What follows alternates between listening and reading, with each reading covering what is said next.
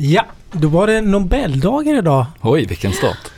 Det är Ja. stort, men det är ingen... Idag får man inte följa något på TV. Vilket jag tycker är lite tråkigt. Jag gillar ju att följa Nobel och med. ser festen och prisutdelningen. Jag heter Per Ståhl och eh, vi är fyra stycken idag som poddar. På min vänstra sida sitter... Elinor Bäcket. Martin Blomgren.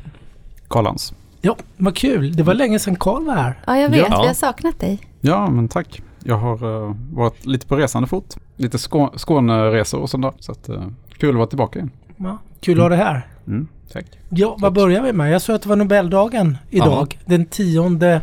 december. Eh, och eh, Ingen fest, men de får ju sina priser ändå. de får sina priser. Hur mycket får de i... Vad, Ja, vad ni det? betingar ett sånt här pris? Vet ni det?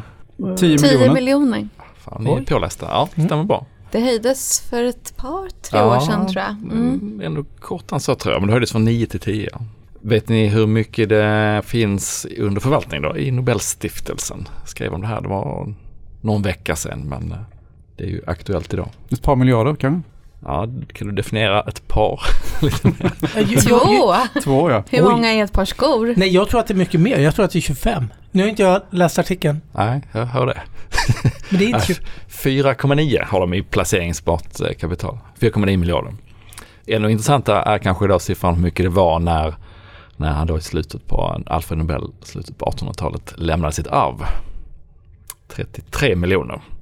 Så där har vi ett litet eh, konkret bevis på vad ränta på ränta kan göra. Men det Men- låter inte det väldigt lite då? 5 miljarder? Ja, det borde inte vara mycket mer. det 33 låter miljoner på den tiden måste vara lite, extremt men jag mycket mer än 5 miljarder. Krygerkraschen eh, kanske. Mm. Jo, och sen så har de ju, de har ju regler för hur de förvaltar det här och de går ju inte all in Nasdaq med belåning utan det är ganska försiktiga, försiktiga principer så att eh, riktlinjen är 55% aktier ungefär och sen så räntebärande och hedgefonder och lite fastigheter. Eh, och just nu ligger de, eller nu vet man inte men senaste året vid varje årsskifte, årsredovisningen så visar de hur portföljen har sett ut. Då, då tror jag det låg på 48% aktier så att de, de ligger ganska försiktiga och målet är att ha en avkastning på 3% realt per år. Och 3% på 5 miljarder blir ungefär 150 miljoner och det täcker då gott och väl priserna och eh, arbetet med allt de håller på med.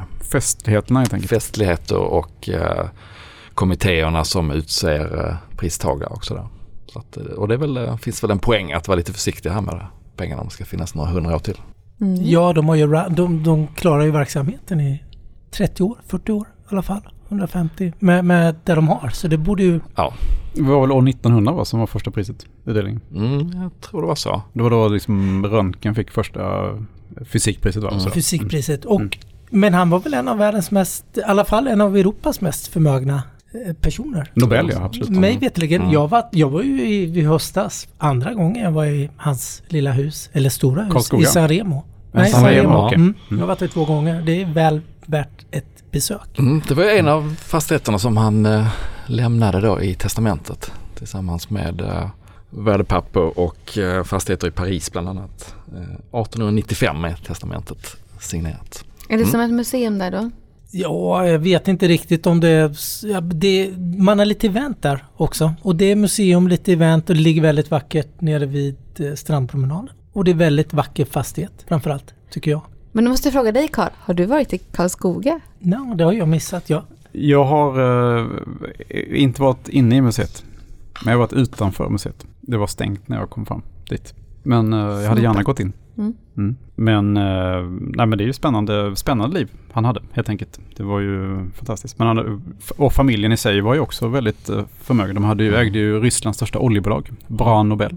Som då eh, försvann sen, eller som togs ifrån dem efter revolutionen 1917. Men de drev ju liksom, ja det måste ha varit den, den tidens uh, rikaste människor på hela jord, jordklotet i princip. En Han kom framgångsrik. ifrån en framgångsrik familj. Mm. Och som stockholmare kan man ju också gå väldigt fina promenader där kring Vinterviken. Och se dem och fika de i de gamla, Mm. gamla fabrikslokalerna där. Det är också trevligt. Jättefint. Men ingen fest i år. Får vi se om, eh, om vi nästa år är av med den här pandemin på riktigt då. Det kanske blir en, en fest igen. Mm. Mm. Men trots att det då inte är någon fest, eller har varit så mycket fest kanske man kan tänka under pandemin här, så har ju då, jag har kollat lite på spritbolagen här. Mhm. De har ändå gått väldigt, väldigt bra faktiskt. Det tycker jag är lite lustigt. Ja. Så att eh, Folk sitter hemma och folk super, sitter eller? hemma och super ja. Föga förvånande va? Och ja, det kanske, kanske. Men det, det intressanta då är ju att det är ju inte de här um, bryggeri och ölaktier och sånt där, eller ölbolagen då som, eh, utan folk köper ju finsprit alltså. Mm.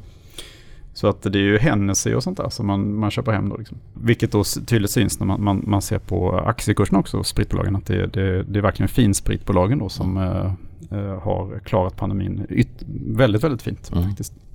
Ja, man kan väl tänka sig att bryggeri, ölbolagen lider ju lite av att eh, resandet inte har varit som tidigare. Man dricker väl mer öl kanske när man är på stranden och eh, ut, ut, utlandsresor. Så när man är hemma kanske man då sitter och fin dricker istället. Ja, men det verkar så. Man, man har liksom valt att lägga pengarna då på, på finare saker. Medans, eh, då den här bulkölen då så att säga, den, eh, Mm. den tar man sen då kanske när pandemin är över. Och kanske med, större andel ute på, ja, precis, ute på serveringsställen och så jämfört med hemmakonsumtionen. mm, Mm. Och festivaler och idrottsevenemang Ja, precis. som har varit ganska sparsmakat. Konserter och sånt där. Men det är de få gånger jag dricker öl faktiskt. Lite Fatöl. dricker, då är jag på något evenemang. Okej. Mm. Jag är en hemmaöldrickare jag. Jaha, det är inte jag. Så uppenbarligen mot strömmen. Ja, jag dricker både på festivaler hemma. Så att någon måste underhålla den här branschen. Men, eh, men även då alltså den här finspritaktierna då som, som eh, till exempel Pernod eh, Ricard och Diaego då finns det bolag som heter som och Brown Forman och Eh, David Campari Milano. De här bolagen spås ju då en, en bra framtid också efter pandemin för att eh, det är så att i tillväxtländer och sådär, så där vill man eh, då också gärna röra sig uppåt när det gäller till mer finsprit så att säga. Så att de spås få väldigt många nya kunder de kommande decennierna faktiskt. Och även på kortare sikt här på ett par år så verkar det som omsättningen ska upp kraftigt i de här finspritbolagen också. Så att eh, en spritportfölj, en finspritportfölj är nog inte så dumt faktiskt att Bandy, bygga. bandyportfölj. Mm. Vad, vad heter det, hur klarar sig de här då i ESG-nätet? Eh, Ja, alltså det är väl som- bara Svenska kyrkan som inte får investera i sprit tror jag. Annars eh, tror jag det är rätt så fritt fortfarande. Ja, ganska fritt. Ganska det är fritt. vissa Mm. fonder stöter man på som har precis det du är ute efter då, den här omsättningen. Mm. Max Och etiska fonder och, de Ja, är inte lika det- vanliga längre. Nu är det Nej. mer miljö och allt. Ja, nu är det ju mer på E och, och S känns det som. Och Mm. G. Ja, alla de. Ja, eh, precis. Så man stöter på en hel del fonder som har det. Alltså LVM är ju klassiskt. De har väl 11 procent ungefär. Av. Det är hennes, ja, precis ja. Mm. Ja, omsätt, Konjak. Ja, konjak och Ja, champagne champagne, ja. och Mm. fina eh, viner från Bordeaux. Och, eh, ungefär 11 procent av omsättningen tror jag utgörs i LVM. Då. Så det faller ju bort för vissa av de här då, som kanske har mer etiskt uh, uh, angreppssätt. Som aktieinvesterare kan man ju kolla lite på produktportföljen då. Om man inte vill ha någon. De finns ju spritsorter som är lite mer, ska man säga, serietidningsaktiga än andra. ja. Om man vill. Eh, Om jag själv skulle välja någonting skulle jag ju välja liksom något som är då eh, det högsta segmentet inom Mm. sprit så att säga. Det är den finaste den konjaken. finaste konjaken och så. Det är väl, Men är det är du, väl samma inom, eh, inom lyx också. Liksom. Är du intresserad av några av de här? Eller känner du att ja, men jag skulle kunna köpa LVM och, och få 11 procent Har du lite- jag, jag äger ju LVMH faktiskt. Jo, jag, jag, Ja. jag Nej, vet. men, Men, om- känner du att du vill ha mer, eh, vad ska man säga, eh, ren exponering? Om du förstår vad jag menar. Eh, Single. Absolut. 100% eh, alkohol. Alltså i ett eh, lite annat liv skulle jag kunna tänka mig att ha mer sånt här kanske. Men eh, nu räcker det nog med LVMH tror jag. Mm. Eh, jag är med, kör ju med tillväxt inom dig, digital tillväxt så att säga. Men alltså som utdelningsaktier med, med ändå ganska låg värdering och ändå tillväxt så tycker jag att de här, alltså eh, Ricard till exempel och eller Constellation Brands och Diego, de, de verkar väldigt bra tycker jag. Men så lägger de sig Mm. liksom lite i samma, om man tänker rent siffermässigt tillväxt och det där. Eh, lägger de sig i samma kategori som till exempel livsmedelsaktier då skulle du säga? Eller det ändå lite bättre? Ja men jag tycker det här är lite mer som lyx, alltså lite mer som Hermes och LVM och alltså Okej, den kategorin. Mm. Eh, om man då tar de fina, de som äger de riktigt fina märkena. Mer, mer den kategorin. Så om man vill ha låg värdering, hyfsad utdelning och hyfsad Och tillväxt. tillväxt. Det låter ju perfekt. Ja. Och om man då vill bottenfiska inom det här segmentet så ska man ju då köpa ölbryggaraktierna helt enkelt. Mm. Och om man tror att pandemin nu är över med, eh, att den blir mildare nu med omikron då till exempel. Och, och att, eh, Då är det ju, det är ju där man ska Öppningsvinnare. öppningsvinna. Det blir ju Ja. verkligen öppningsvinnare. Mm. Heineken och eh, Carlsberg och Kopparbergs. Kopparbergs. Ja. Royal Unibrew. Det Eller var vad- Kopparbergs. Mm. Ja, jag sålde dem här veckan Just det. på äh, stänga ner-temat då. De är väldigt äh, Storbritannien beroende och äh, när Omicron dök upp och det såg ut som att det inte kanske blir så mycket resor på ett tag till så hoppar jag ur dem tills vidare i alla fall. Men de är ju de är ganska små, nischade och eh, har då mycket Sverige, UK och just de här eh, ska man säga, semesterorterna Det blir en stor swingfaktor för deras omsättning och vinst. Så att de är ju utsatta då när det blir stopp i resorna. Det är väldigt långt från den där fina konjaken man dricker hemma kanske. Precis, det är cider och... eh, Det, det är inte så mycket smuttande där liksom. nej, där smuttar man inte. Där dricker man på ett annat sätt. Det är volym Mm. som gäller. Så, Kvantitet. Du var kolla på sopor också. Sprit och sopor. Sprit och sopor. Ja, eh, precis. Det är ju eh, eh, sopaktier då är också, en, har ju också ett väldigt intressant tema. är, eh, om man då tar världens tio ledande avfallshanteringsbolag så om man satt ihop en portfölj med dem i början på året så har den gett eh, nästan 40% i avkastning på, eh, i år. Så att eh, det är ett väldigt fint tema. Mm. Och det intressanta då är att utöver då att sopmängden växer ju med att välståndet växer i världen. Så att ju mer pengar du tjänar, desto mer kommer du konsumera och desto mer sopor kommer det bli. Och ju rikare man är desto mer mån är man väl att ta hand om soporna efteråt också. Ja, och det kommer mer regulatoriska krav framförallt på att ta hand om soporna. kanske mer mån om att låta någon annan ta hand om det. Så kan det vara. Typiskt en sån här bransch som ingen vill ta i. Det är väldigt osexigt och det brukar vara ganska bra lönsamhet när... Och det är mycket, mycket kriminella inne i branschen också. Ja, det, det är mycket maffia och kanske. eh, vi har ju sett problem med det i Sverige också. Mm. eh, där folk säger att de tar hand om det och sen gör de inte det. Mm. till och med här då. Så att eh, om man då kan liksom plocka de här globala storbolagen som, som vet hantera sopor på ett bra sätt.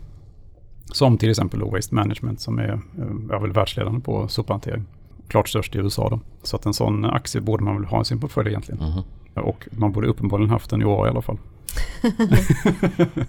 Ja, Har du den själv? Eh, Nej, det har jag inte. Men jag har faktiskt eh, skrivit om den tidigare. Så att det är ju korkat att jag inte har lagt in den tidigare. Sen nummer två i USA är Republic Services. Upp 41% i år också. Eh, också jättebra att ha, tror jag. Sen om man ska söka sig till Europa då så är det ju Veolia Environment som är störst. Då får man säga här att de är ju inte, håller inte bara på med sophantering utan de har ju också eh, eh, avloppsvatten och vattenhantering överhuvudtaget. Som är ungefär eh, ena hälf- andra hälften då av bolaget. Det blir lite diversifierat. Men, eh, och det man kan säga också att Veolia då har ju också gått jättebra i år. Men den är ju fortfarande då lite lägre värderad än de amerikanska eh, konkurrenterna. Och då tycker jag att det, det luktar ju lite hög värdering här. Är det så eller? Nej, jag tror inte det är någon, eh, det är ingen eh, gigantisk eh, övervärdering tycker jag. I, inte i förhållande till hur, eh, hur omsättningen ska öka. Det är väl P, P29 för Republic Services till exempel. Och jättestarka strukturella trender. Det låter Ja, det bra. är jättestarkt. Så att eh, det här är väl någonting för, för kanske lite för utdelningsinvesterare också, ska jag säga. Något som vill ha lite, något som växer på bra liksom. Mm. Och som är strukturellt och sen kanske man kan känna också att eh, det här är något som gör nytta i världen också. Kan man också känna. Det är ju kanske till skillnad från sprit då. Som kanske egentligen inte är så bra. Det här är väl en int- jätteintressant sektor är det. Och eh, vi har ju också, jag valde att lägga in Tomra här också faktiskt. Det är ju inte riktigt en sophanteringsaktie på det sättet. Men eh, det, är ju, det tillhör ju det här strukturella Mm. tillväxten kan man säga med eh, återvinning då. Tycker ändå det är ganska närbesläktat. Men lite högre P-tal va? Än 29. Ja, det har betydligt högre p-tal. Men de rider vi också på för nu ska ju EU, det blir ju plast förbjudet och det är mer återvinning och det, det är ju mycket strukturella Mhm. trender kring hela det här återvinningstemat också. För nu får man ju inte tillverka lika mycket plast på sikt. Tänk om övriga Europa, inte bara Sverige och Tyskland skulle göra det. Ja, visst. Ja men det, det är ändå, och det ligger väl lite i att, att om man ser, om man dessutom har så tydliga exempel på att det faktiskt funkar så borde det vara hyfsat eh, lätt för länder i, då, i det här med taxonomi alltihopa att satsa på just det.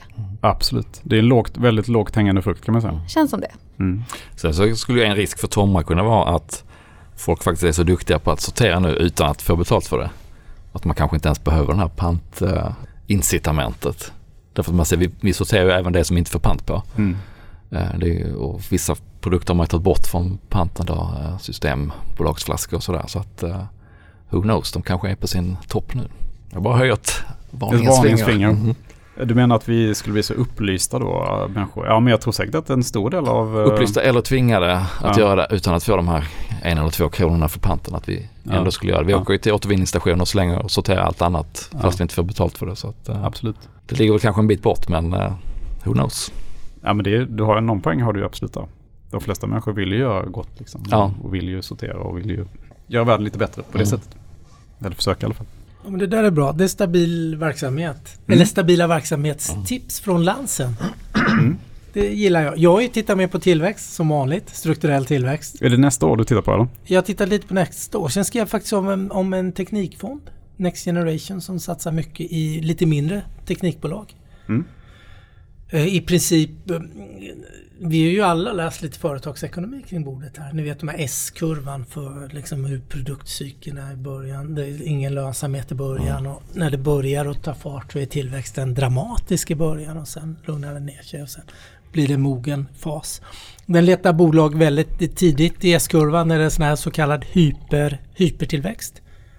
Vilket är vissa bolag fortfarande. Jag tänker på molntjänstbolagen som har en tillväxt på kanske runt 50 procent Mm.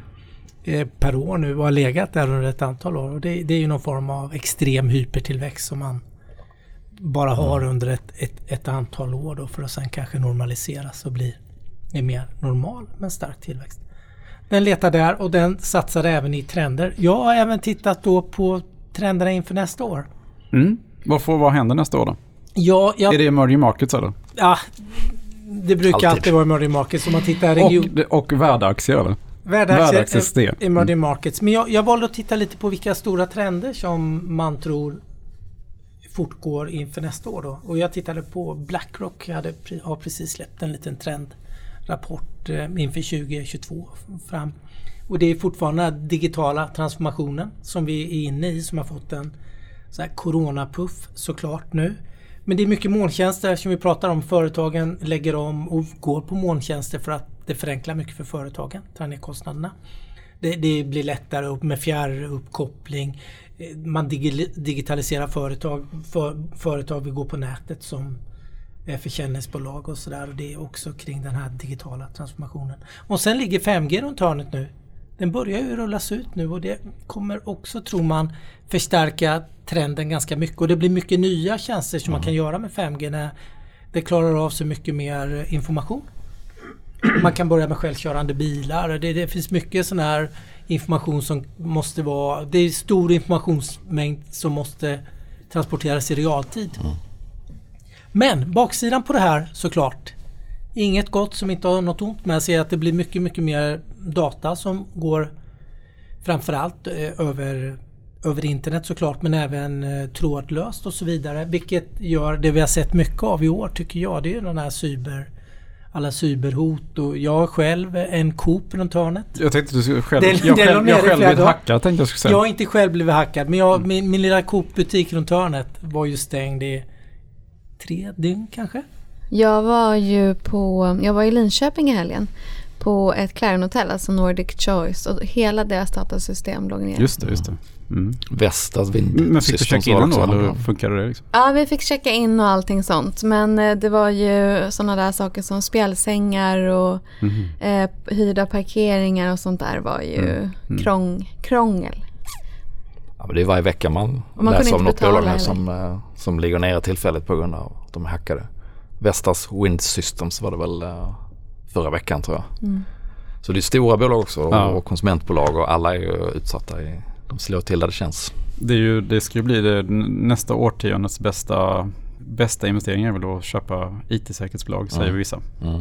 Finns det någon sån ETF? Ja, det gör det. det, Ja, det, finns, det, finns, ett par stycken. det finns ett par stycken. Mm. Det gör det. Så det finns det om man vill ha den exponeringen. Det finns ju ETF mot det mesta. Både molntjänster och 5G och även såklart um, cybersäkerhet eller IT-säkerhet. Så det finns. Men det är sånt där, där man spår att det kommer öka. Eh, Det kommer göras mycket investeringar nu Mm. under många år framöver. Så det får mycket strukturell tillväxt om man vill ha vind i ryggen. Automatisering är ett annat tema då som också har blivit på flera plan. Det finns ju fysisk automatisering, alltså man sätter in robotar i tillverkningsindustrin. Vilket eh, har fått ett stort uppsving nu. Särskilt nu när den här debatten har flyttat hem mycket kanske känslig produktion som man har haft eh, eh, i andra världsdelar och sånt nu när de här leverantörskedjorna har mm. liksom gått, eh, vad ska man säga, det har gnisslat rätt mycket och det är mycket transportkedjan och logistikkedjan då. Så där spås en, mm.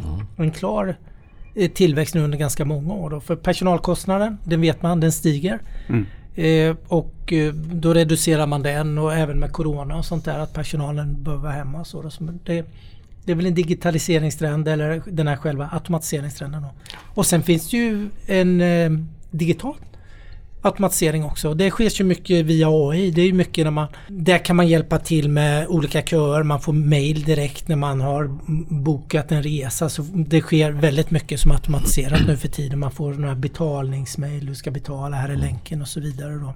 Och det är också en eh, trend som Blackrock tror att den här kommer också fortsätta. När, att eh, man automatiserar även digitalt då med, med hjälp av AI och även inom vården då ser man mm. stora automatiseringsmöjligheter på sikt och med patienthantering. Och även utvärdering av röntgenplåtar och att man kan få, få mycket hjälp där då. De är väl mycket bättre också? Automatisering av, eh, är det inte så man kan använda AI för att se, avgöra hudcancer till exempel? Ja, och det går att göra mycket, mycket snabbare också. Mycket snabbare och så. Så ja. det, det, finns massor med fördelar. Så det, det är automatiseringstrenden. finns också ETFer och det finns fonder. Jag håller upp två fingrar här. Jag tänker på två bolag när jag lyssnar på det här. Det ena mm. är Sinch som ju ligger i det här med att automatisera digitalisering, automatisering, att man får automatiska sms-utskick och sådär. Och, eh, det är ju det de rider på och har köpt upp många bolag inom. Det andra är att jag lyssnade på ABBs kapitalmarknadsdag i veckan. Som ju är en av världsledarna inom robotar och eh, förutom då att man plockar hem eh, produktion som du nämnde så, så lyfter de också fram då att när man, eh, när man sätter samman elbilar så är det mycket eh, lätt, är inte lätt, men det är lättare att, att göra den eh, sammansättningen med robotar än vad det är med de traditionella fossildrivna bilarna. Så det driver också på automatiseringen att, att alla går över till elbilar där man bygger nya linor eh, eller nya produktionsuppsättningar helt enkelt där man kan använda mer eh, robotiserad produktion. Men det tycker jag är intressant för att jag tycker att när man hör om automatisering eh, AI, allt det där. Att, det blir, att man hör det lite för mycket, lite överallt. Och så vet man liksom inte riktigt var det är det kommer bli bra. Men om man då går till, är det liksom inom just automatisering, då ska man vara i industrin och inom AI ska man vara i vården. Kan man liksom, kan man säga fler sådana exempel? Eller hur tycker ni att man ska liksom välja ut de här? Ja, men För alla kommer inte vara vinnare. Nej, det är såklart att det inte kommer att vara. Det... Alla kommer inte vara vinnare men det är ju lätt att se de som säljer tjänsterna som i första ledet som vinnare men det är, det är ju kanske de som är kunder sen som sen kan eh, sänka sina kostnader och ändra sin verksamhet helt som de som då köper ABBs produkter som kan bygga en ny lina för att tillverka bilar eller vad det nu kan vara som på sikt är de stora vinnarna både på digitalisering och automatisering. Så industribolag eller tillverkande bolag kommer ju när de, ställer, när de har ställt om, nu är de ju i början på den här S-kurvan kanske eller en, en bit upp i den kommer att kunna ha helt andra kostnadsbilder jämfört med när allt skulle vara manuellt. Eh, både administration och tillverkningen. Eh, sen vem som lyckas med det, det, det får väl framtiden utvisa men det kräver ju lite storlek för att ta de här investeringarna så att eh, min gissning är nog att de stora kommer bli ännu större. Mm. Mm. Du, det är väl det här vi kallar för den andra maskinåldern egentligen va? Det vi pratar om nu. Jag tror det. Mm. Vad säger ABB, hur stor är automatiseringsdelen robotisering, ja, det, den delen av verksamheten? Det är ju inte deras största del. Uh, den är stor och viktig men det är inte den största. Den största delen är egentligen elektrifiering som är den andra stora trenden som, som, de, uh, som driver dem nu. Så de ligger ju väldigt rätt positionerade då mot automatisering och elektrifiering som megatrender. Och inom elektrifiering så är det ju alla områden blir elektrifierade men, men särskilt tydligt är det väl på fordon och transporter. Eh, med elbilar som exempel. Och de har ju ett, en division då, de har 20 divisioner. En av divisionerna som heter e-mobility är just då eh, infrastrukturen för elbilsladdning. Och den växer ju som ett eh, spjut nu eh, upp drygt 50% i snitt per år de sista fyra åren och jag tror de dubblade orderingången jämfört med ett år tillbaka. Eh, så där gör de det listiga draget att de ska knoppa av den fast fortfarande äga majoriteten. Så de kommer sätta den på börsen vilket ju förmodligen kommer innebära att de får en, en ganska så eh, mustig värdering med tanke på hur, hur hett det är med elbilsladdning. Eh, och det gör de för att den ska få ja, men lite mer frihet, för att leva sitt eget liv. Att det är ett helt annat djur än att, att sälja gamla reläer som kanske växer med någon procent per år till det här som dubblas varje år. Man behöver en annan eh, logik på något sätt i att om man ska fortsätta vara ledande. Så att det tyckte jag var väldigt intressant hur de beskrev den, den delen då och att de förhoppningsvis både kan äta kakan och ha den kvar genom att notera det men fortfarande vara största ägare. Man kan nästan tänka sig att det kommer bli som en explosion eftersom att alla de här områdena, 5G, cybersäkerhet och med robotar och grejer är ju så otroligt beroende av varandra. Mm. För man kan ju inte ha det ena utan det andra på något vis. Nej. Så det, man kan ju tänka sig att det blir en väldig effekt när allting väl är på plats. Ja. Börjar, börjar komma på plats. Och elektrifieringen kanske driver allting egentligen. Precis, och den har ju både ESG-skäl då att mm. driva på för att man vill bli av med fossila eh, drivkrafter och så är det ju eh, regleringar från, från länder helt enkelt som, som säger att ni måste ha den här infrastrukturen för att alla ska kunna köra elbilar. Och i andra elektrifieringsområden också men det är ju tydligast på kanske på elbilar, det är mest konkret för en konsument hur det, hur det slår igenom. Så att eh, ja, ABB slog ju faktiskt kursrekord här häromdagen och eh, jag tyckte ju att, tycker väl att de har plockat ut de lågt hängande frukterna vad gäller den här decentraliseringen som man har gjort. Men man ligger ju samtidigt väldigt rätt både i elektrifiering, automatisering plus den här elbilsavknoppningen eh, som kan kanske tända en ny gnista hos bolaget tror jag. Så att eh, jag är mer positiv efter kapitalmarknadsdagen än innan. Aktien upp 44 i år. Ja. Mm. De har ju haft en rätt så trött utveckling i många, mm. många år jämfört med resten av både sina egna konkurrenter och stora verkstadssektorn. Mm. Men eh, tagit fart med en, en rejäl omgörning internt där man har flyttat ut ansvar på divisionerna. Eh, decentraliseringsmodellen och nu ska man väl förhoppningsvis då kunna växa. De höjde tillväxtmålet lite också. Och förhoppningsvis kunna växa med fortsatt bra lönsamhet. Så att, eh, mm. ja, en, en försiktig, en svag köp där skulle jag säga. Ja. Jag har själv ägt den fram och tillbaka flera gånger just för att jag tänkte att det här skulle hända. Liksom. Mm. Men när jag ser här att jag sålde dem då precis innan den här uppgången började. du tröttnar på att vänta. Ja. Men det är inte för sent nu med Nej, de här megatrenderna Nej, som snarare kanske förstärks och eh, man kanske underskattat hela mm den här investeringsviljan som finns, att den är mycket större. Det är ju mm. bara att se eh, Volkswagen. Jag blir lika chockad varje gång jag läser hur mycket, hur många hundra miljarder de ska investera ja. nu för att elektrifiera eller komma, bli ett nytt bolag med att det ska eh, sälja elbilar. elbilar. Mm. Göra den här stora omställningen mm. då som kräver galet mycket. Är det Trinity som deras uh, Tesla-dödare heter va? Den nya storsatsningen. Det, det märks inte i aktiekursen. Inte än så länge. Det har blivit en tradition för mig att klaga ja. på Volkswagen. Ja, men de, de kommer ju vara en av de som är kvar när hela det här uh, racet är, har kommit längre fram om en 5-10 år. Så att, uh. De ska ju notera Porsche Just det. Just det. Förmodligen. Mm. Det, är, det är långt gångna diskussioner. Det kommer veckan va? Ja, mm. precis. Att de uh, ska sälja nästan 49 procent då. Och det är för att finansiera just elbilsatsningen. Mm.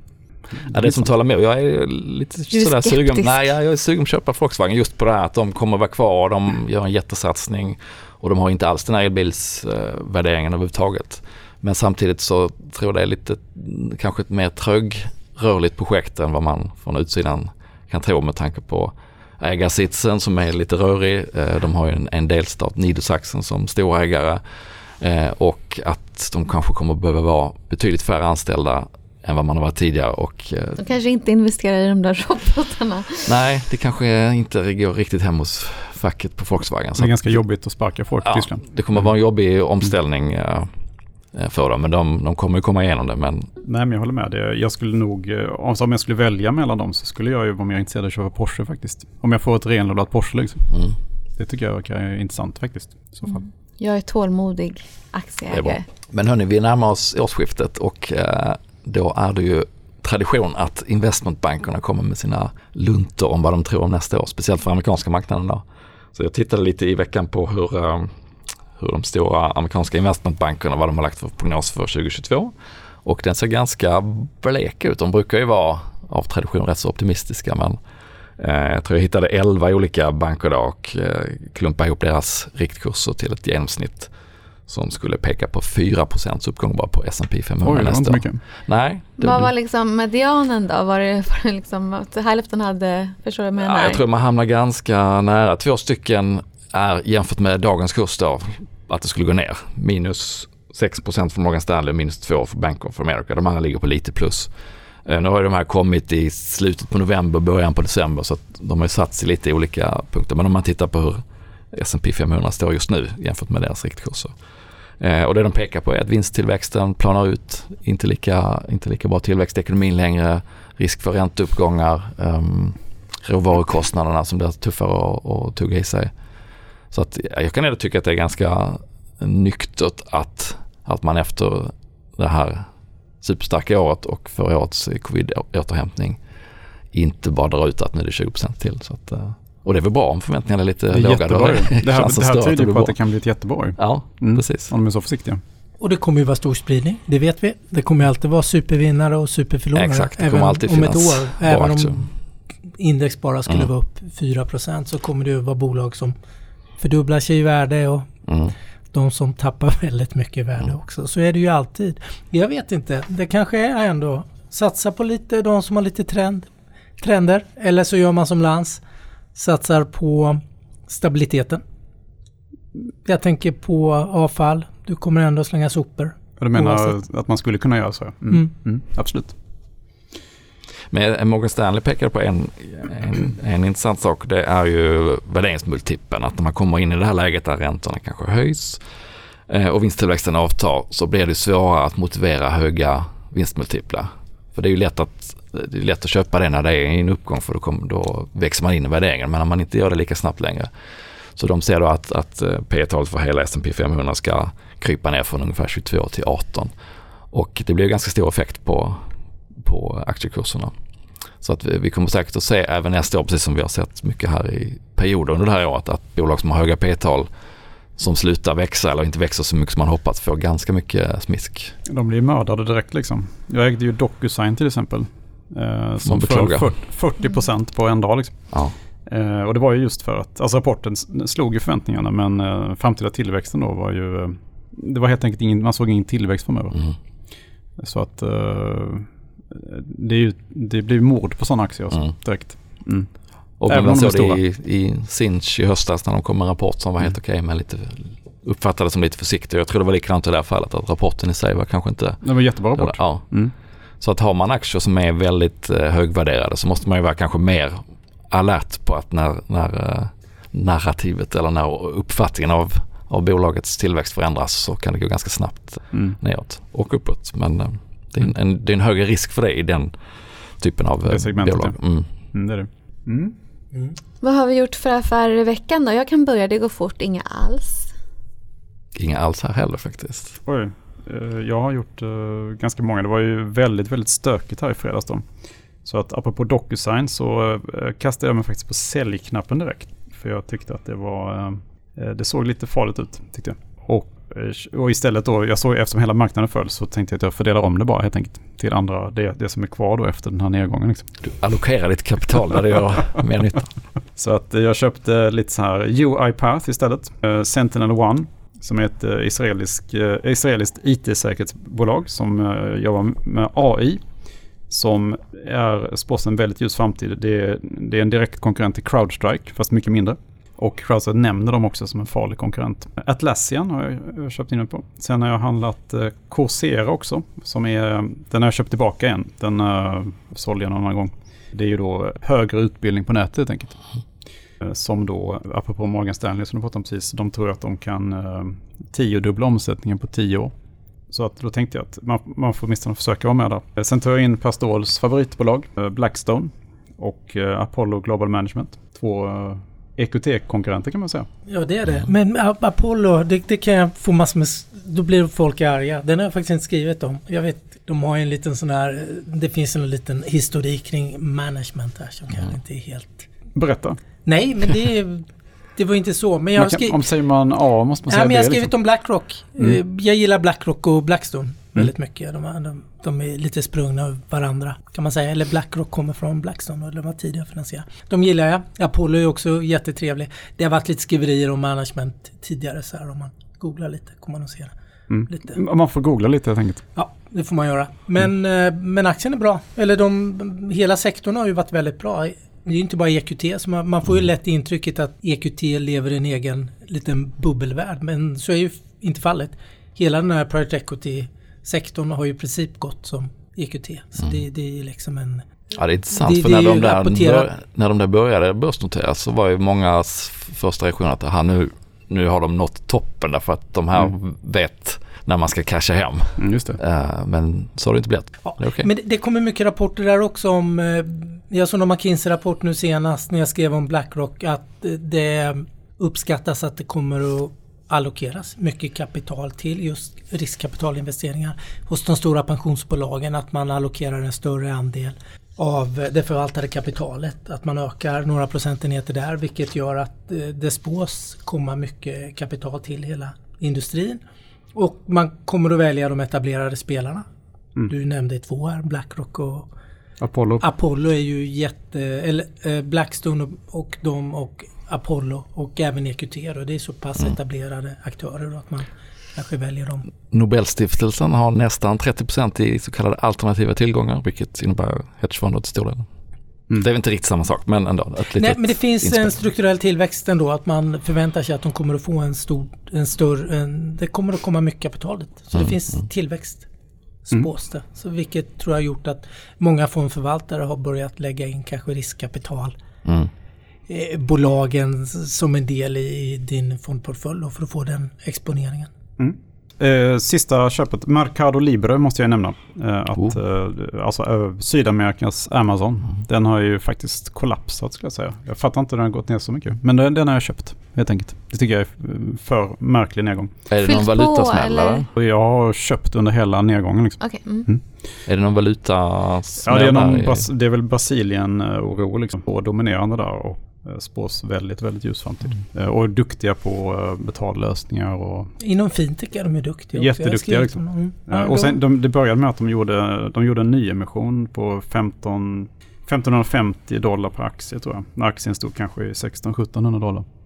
Och därifrån då har den, gick den ner under runt 1000 dollar. Så att Svettigt. enor, enorm nedgång Mm. för ett sånt bolag. Den kunde jag faktiskt inte undgå att eh, ta en, ja, men en ganska stor position i. Har du gjort något då, Pastol? Ja, jag har faktiskt köpt lite nu. Jag har köpt lite mer i Vad sånt, kul, äntligen. sånt jag har. Jag har köpt både Blackrock och Blackstone. Jag har köpt lite mer Adobe. Mm. Eh, Autodesk. Har ju tagit lite stryk. Mm, den har varit ganska trist i år. Det har varit jättetrist. Jag har köpt Googles eh, moderbolag. Alphabet. Alphabet, det är en ny investering faktiskt. Den är upp eh, typ är- jättemycket i år. Jo, jag vet. Men jag tänkte den är... Den kan... Mm, Fortsätta växa. den kan fortsätta. Jag har faktiskt varit och funderat på att köpa lite mer Amazon.